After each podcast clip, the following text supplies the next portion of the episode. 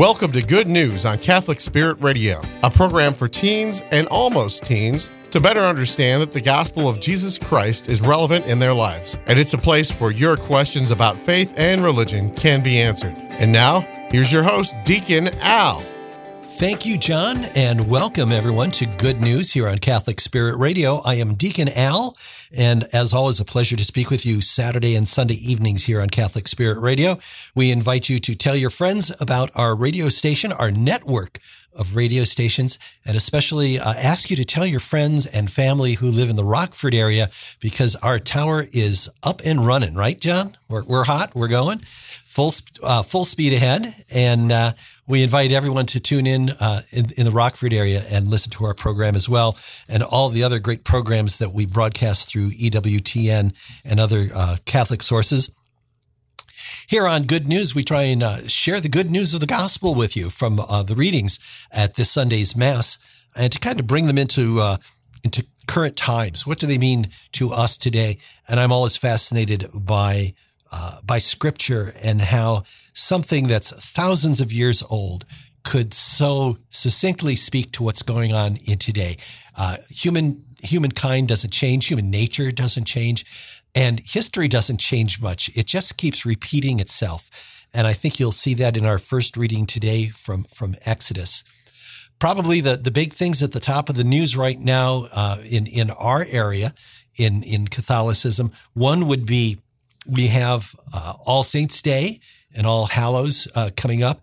And there's always the question about, well, what does the Catholic Church think about Halloween?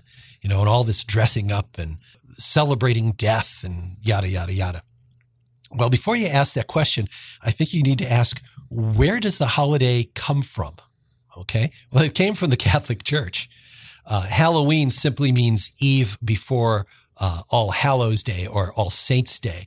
All Saints Day is is a Catholic holiday, a Catholic holy day, in fact, where we uh, we give give thanks to uh, well, not give thanks to, but give give prayers for uh, all those who have died and and gone to heaven or waiting to enter heaven.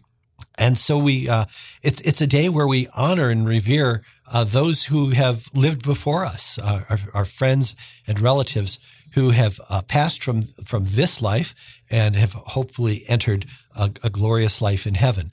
So Halloween is is the celebration the evening before All All Saints Day, and so it, it the purpose of the celebration was to chase away the evil spirits so that you can make room for the, the good spirits to, to celebrate with us. Because we, we talk about having the, the church really has three levels.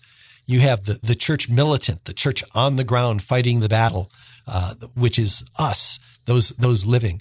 You have the, the church triumphant, those who are in heaven, uh, living out uh, a new life in the glory of God.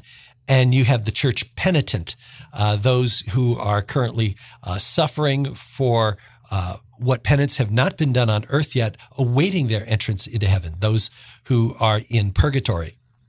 And so uh, on on this day, we on this coming day of uh, of All Saints Day, uh, we join in, in praying for those in purgatory that they might enter heaven, and we pray for those who are in heaven, and we celebrate with them their their eternal life with God.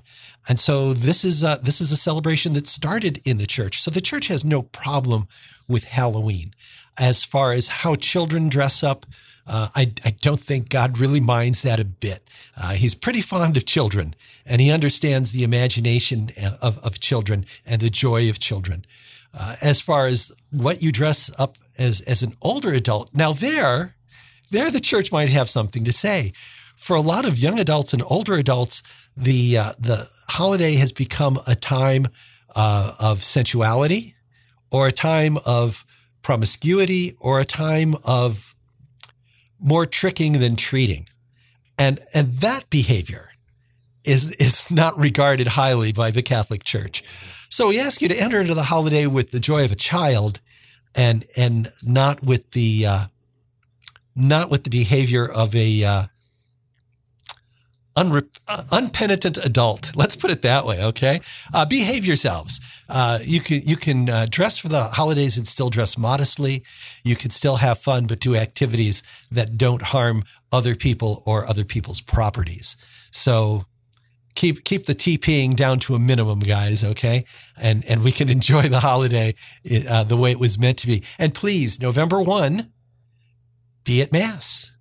Go to mass. This is a this is a holy day of obligation, and you would want people praying for you once uh, once you pass from this earth that you might en- enter into the glory of heaven. Uh, you should be praying for others. So please uh, go to your parish this November first and and celebrate the holy day uh, with the Eucharist. Uh, our readings today are going to be from Exodus, from Paul to the uh, Thessalonians, and then our gospel is, of course, from Matthew. And uh, and keeping with with uh, church, what seems to be liturgical tradition, when the readings are long, the gospel is short. So we have uh, we have a short gospel today. So our first reading and our second reading, kind of medium length, and so uh, they've blessed us with a short gospel, but a very meaningful one.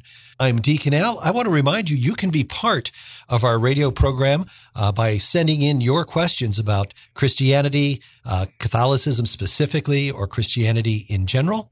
Uh, could be things you want to know about, things you disagree with or want more clarity on. You can write us to our, our email address, which is good news at catholicspiritradio.org. And we will be happy to answer your questions on the air. So that's good news at catholicspiritradio.org. I mentioned before our break that one of the things in our news is the upcoming Halloween and uh, uh, All Saints Day coming up in two or three nights, depending on whether you're listening to this program Saturday night or Sunday night. Uh, but another thing that's that's going on in the news is the uh, the war in the Middle East, and and I bring that up because uh, again I mentioned that it's it's amazing how Scripture has a way of uh, being timeless, and that's that's because human nature doesn't change and history changes very little. It just uh, continues to uh, recycle itself, sometimes with different players and sometimes with pretty much the same players. And, and you'll hear this in, in Exodus in our, in our first reading. Uh, in this, we have uh, God is, is talking to uh, the tribes of Israel who are moving into a new land, and he wants to warn them about being good neighbors. And, and we'll talk afterwards about how this plays into, or maybe it doesn't play into, uh, what's happening right now in, in the Middle East. So from the, from the book of Exodus, from chapter 22, uh, this will be the first reading at Sunday's Mass. Thus says the Lord, You shall not molest or oppress an alien, for you were once alien yourselves in the land of Egypt. You shall not wrong any widow or orphan. If you, if ever you wrong them and they cry out to me, I will surely hear their cry. My wrath will flare up and I will kill you with the sword. Then your own wives will be widows and your children orphans. If you lend money to one of your poor neighbors among my people, you shall not act like an uh, extortioner toward them by demanding interest from him. If you take your neighbor's cloak as a pledge, you shall return it to him before sunset, for this cloak of his is the only covering he has for his body. What else has he to sleep in? If he cries out to me, I will hear him, for I am compassionate. The word of the Lord. We have to understand that, that when we when we read scripture, it speaks to us on, on three levels. The, the literal, what's happening right then in, in time, in that moment of history when when the uh, when when the uh, scripture took place. Then there's the allegorical. What what symbolically is this telling us? And then there's the what they call the anagogical. And I always have trouble saying that word. Um, this is what part the how scripture is interpreted in a more spiritual sense, in a in a more forward thinking, futuristic, spiritual uh, effect that that the scripture has on us. And some could look at this and, and think that it's uh, God talking to the Israelis about uh, how they should be kind to their neighbors. And somebody will point to the Gaza Strip, right? And the, the Palestinians and saying, see, God's talking to them right now. I don't know that I'd go that far. God's talking to all of us. He's not just talking to the Israelis. He, he might have been talking to the tribes of Israel then, But on a greater sense, God, God created all of us. He, he created the Palestinians as, as just as equally as he created uh, the, the Israelites or the, the current Jews in, in Israel or us as Catholics or someone living in Philadelphia or somebody living in Burma. We're all created by the same God. He's talking to all of us about how we need to treat all of our neighbors. And then that goes back to who is our neighbor? Well, it's, it's whoever reaches out to us. It's whoever's in need. Uh, God created us to love each other. We'll, we'll hear that in, in, a, in a, another reading coming up. This is all about compassion for the other person. These wars are not created by God. These wars that we have, whether it's the war in the Middle East or, or any war, uh, this is through human sin, through human error. Uh, no war is created by God. It's humans who are lusting after property, power, possessions. So you have to look at any situation and say, where's the sin coming from? Where is the, where is the human error coming from? Had they been more compassionate, had they followed the word of God as expressed in this first reading, there would be no wars. If, if we treated everyone, even people we didn't particularly care for, in the way that God's calling us to, we wouldn't have this. But that's why that's where this brokenness comes in. This is this is where original sin has done its damage. It's it's broken us. We we find that relationship with God hard to grasp onto. And so it slips out of our hands rather easily. And we fall into that human brokenness of sin. And we find ourselves being led not by the word of God, not by the love of God and, and the love of our fellow men, but we find ourselves being propelled forward by that which pleasures us the most. What works best for me today on this earth? And that's where we see the, these uh, people who grasp for wealth or grasp for power or possessions or for property that's where all this comes from. So don't be blaming God for something we did as broken human beings, but realize our own brokenness and make that effort to become more Christ-like in, in how we act. And, and remember that he said, if, if you wrong these people, make any widow or orphan cry and they cry out to me, I will hear them. And, and God will respond because God is compassionate to all, not just to one group. In our second reading from Paul to the Thessalonians, we, we hear an, an, another version of this.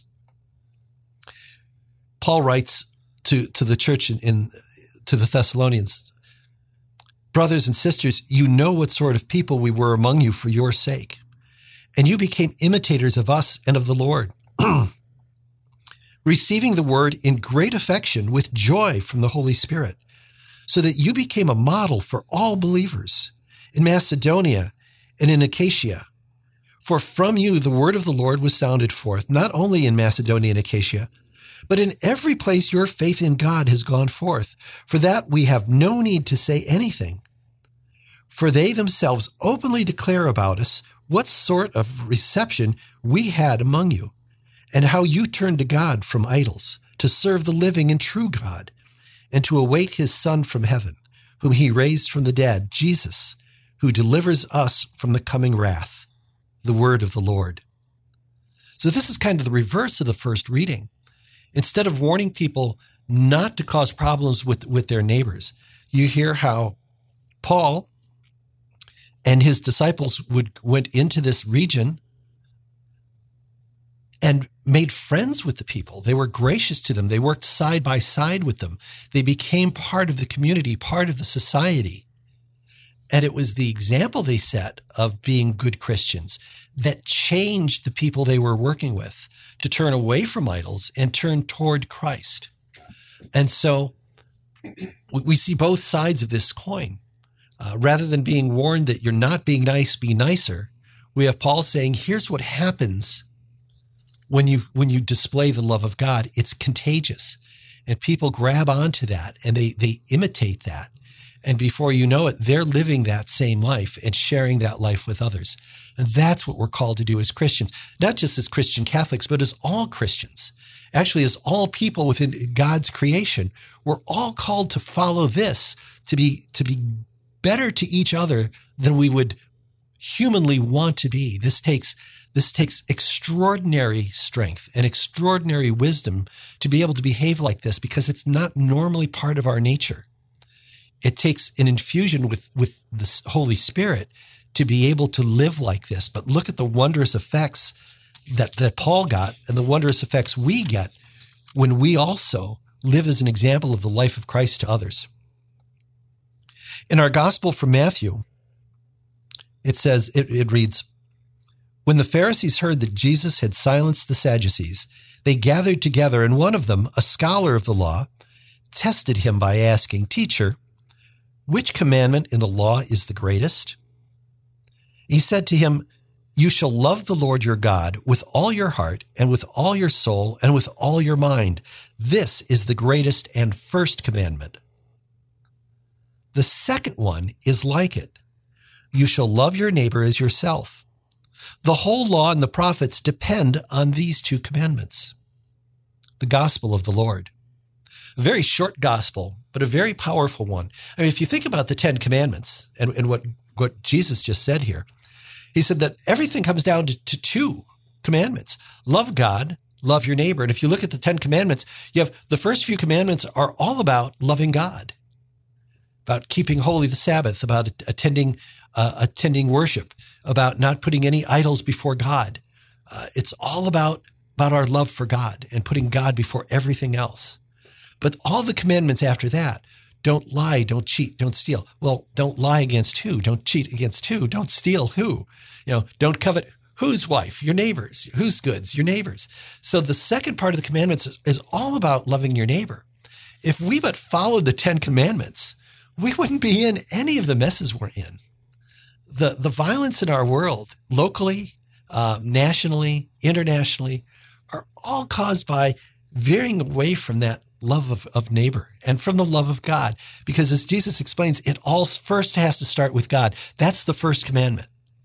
Until you learn to love God, you will never learn to love others.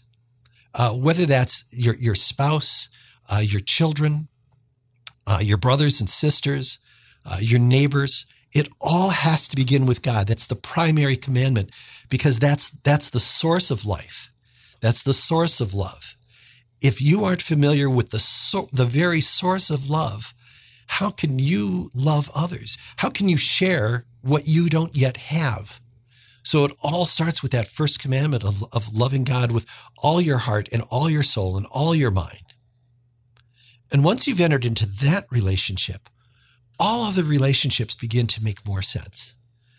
What it, what it takes to love God is also what it takes to be a good spouse. It's it's the same it's the same attitude and skill set that it takes to be a good parent. It's the same attitude and skill set that it takes to be a, a good sibling to your brothers or your sisters. But it all starts with God. And and again that that's just such a hard thing for us to stand understand but but jesus gives to his disciples this this great piece of advice that you'll love the Lord your God with all your heart, all your soul, all your mind, and love your neighbor as yourself. And today, in today's world, uh, we get a different message. Love to us in today's world is is an emotional attraction. It's it's how we feel toward a person that we want to establish a relationship with because of what we'll get in return. It's not really about them. It's what we get back uh, when when when we do marriage encounter, and, and, it's it's funny. You'll ask you'll you'll ask a, a man why he loves his wife, and he'll say, "Well, look at her. She's beautiful. She's beautiful. Look at her hair. Look at her eyes. Look at that smile. She's beautiful." And you, you ask the woman, what do you like about the man? Well, he's such a good provider. You know, he's strong. He's, he's, you know, he, he loves me for who I am. Well, yeah, for who you are now he talks about how great you look now, but I'm sorry, but as as we get older, our hair grays. I don't care how blonde you are, unless unless you use a lot of chemicals, it's not going to stay that way. Uh, it's going to change. Um, guys, your bodies are going to change. Trust me. You start eating home cooked meals, and uh, and your body changes. Uh, hair falls out, as, as well as turning gray. Uh, yeah, maybe beautiful eyes now, but eventually there's going to be glasses or contact lenses. Uh, we just change. To to love somebody for the way they look right now is really shallow. Because what you're saying is, I love her because she makes me feel good. Because I'm out with this beautiful woman, it makes me look good. It's not about them, and it's the same with with the women. When you when you love the man for for uh, his ability to care for you financially, I hate to tell you about this, businesses fail, jobs leave, right? I, I know I know a lot of people who uh, once once they uh, their their business closed or they lost a job, uh, it affected the marriage dr- dramatically because the love was based on the money, on the ability to have income, and when the income was gone, the love kind of dissipated with it. That's not the kind of love we talk about as as Christians. Uh, Jesus presents us with with a true love. It's it's a love of the other person as oneself that you you want what's best for them because you want what's best for you and so you want to share that with the other person and so you want what's best for them i, I often tell uh, the couples going through marriage encounter the primary role of the of the husband is to bring the their spouse into a closer relationship with Christ because what's the best possible thing for the person you love is for them to enter heaven, for them to be in a relationship with Christ. Just as your, your wife's number one responsibility is to bring you in a closer relationship with Christ. And we do that as Paul did with the Thessalonians by setting the best example.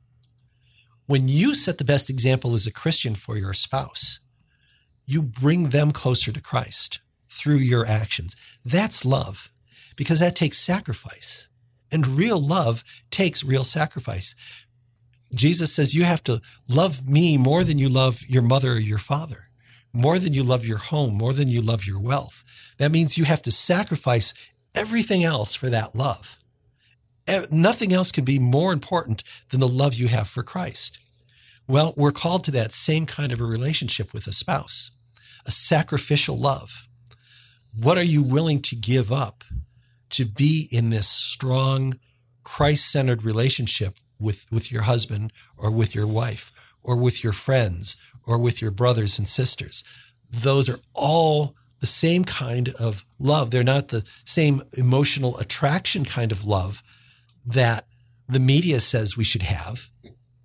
That's a very temporary, it's very superficial we're being called to a much deeper expression of love, a love that requires self sacrifice, of putting the other person ahead of everything else that we like. It's a hard thing to do. It's a really tough thing to do. This is a this is a silly kind of minor demonstration of it. Um, going on a, on a vacation, and as it turns out, I, I enjoy, I've mentioned this before. I enjoy golfing from time to time. Not a lot, but I enjoy it. So there's there's a golf course next to the hotel, and it turns out part of the fee of the hotel is to use the golf course, and it's a beautiful golf course. It's on an ocean, coastal, right?